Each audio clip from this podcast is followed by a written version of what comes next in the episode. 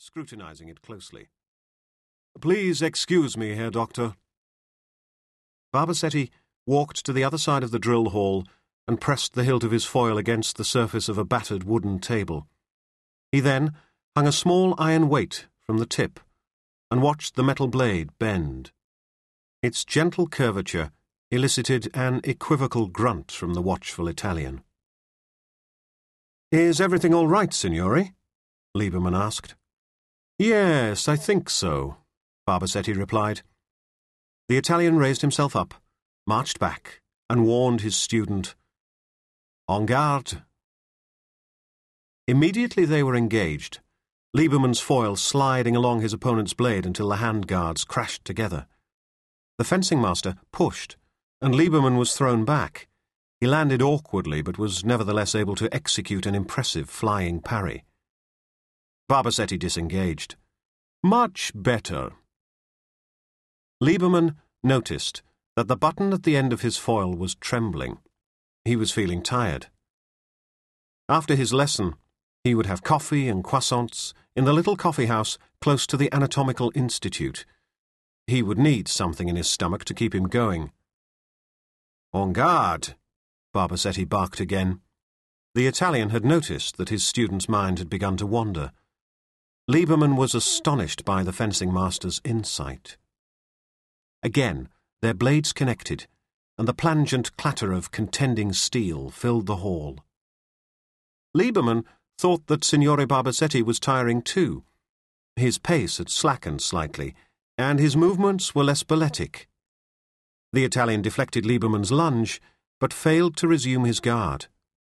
Observing the exposed chest protector, Liebermann recognized a rare opportunity. Excited by the prospect of victory, he raised his foil, ready to strike. But the blow was never delivered. His body froze, paralyzed by the inexplicable pressure that he felt against his heart. Dropping his gaze, he contemplated the tip of Signore Barbasetti's foil, which had found its home precisely above the intercostal space separating ribs five and six. Barbasetti pushed, and the cold steel curved upwards. I don't understand, said Liebermann. You were not concentrating, Herr Doctor, said the Italian. Such an error would certainly lose your competition, and of course, in some circumstances, your life. Barbasetti lowered his foil and then raised it in salute. Liebermann returned the gesture politely. In spite of the fencing master's dramatic declaration, the young doctor was ashamed to find that he was still thinking of the little coffee house near the Anatomical Institute. Crisp flakes of buttery pastry, a pot of plum jam, and a cup of very strong black coffee. Chapter 2 Detective Inspector Oscar Reinhardt followed a path that led upwards through wooded parkland. He glanced over his left shoulder and saw part of the Schönbrunn Palace through the trees. It was a bright, cold morning, and the rotting leaves were crisp with ice. They made a satisfying crunch beneath his boots. Reinhardt had not been to the zoo in years. As he progressed, he was reminded of the time when his daughters were very little, a time when he had been a frequent visitor. He remembered Mitzi's eyes widening at the approach of a lion, and Teresa laughing at the chattering monkeys.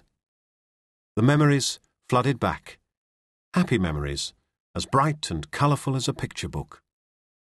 Reinhardt smiled inwardly, but his recollections were shadowed with guilt and regret. Being a detective inspector was encroaching more and more on his personal life. If he wasn't investigating, there was always the paperwork, the endless form filling and report writing. How could he possibly find time to take his daughters to the zoo?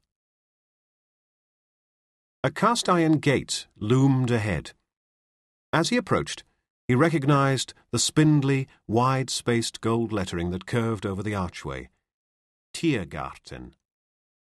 Beneath it stood a stout man in a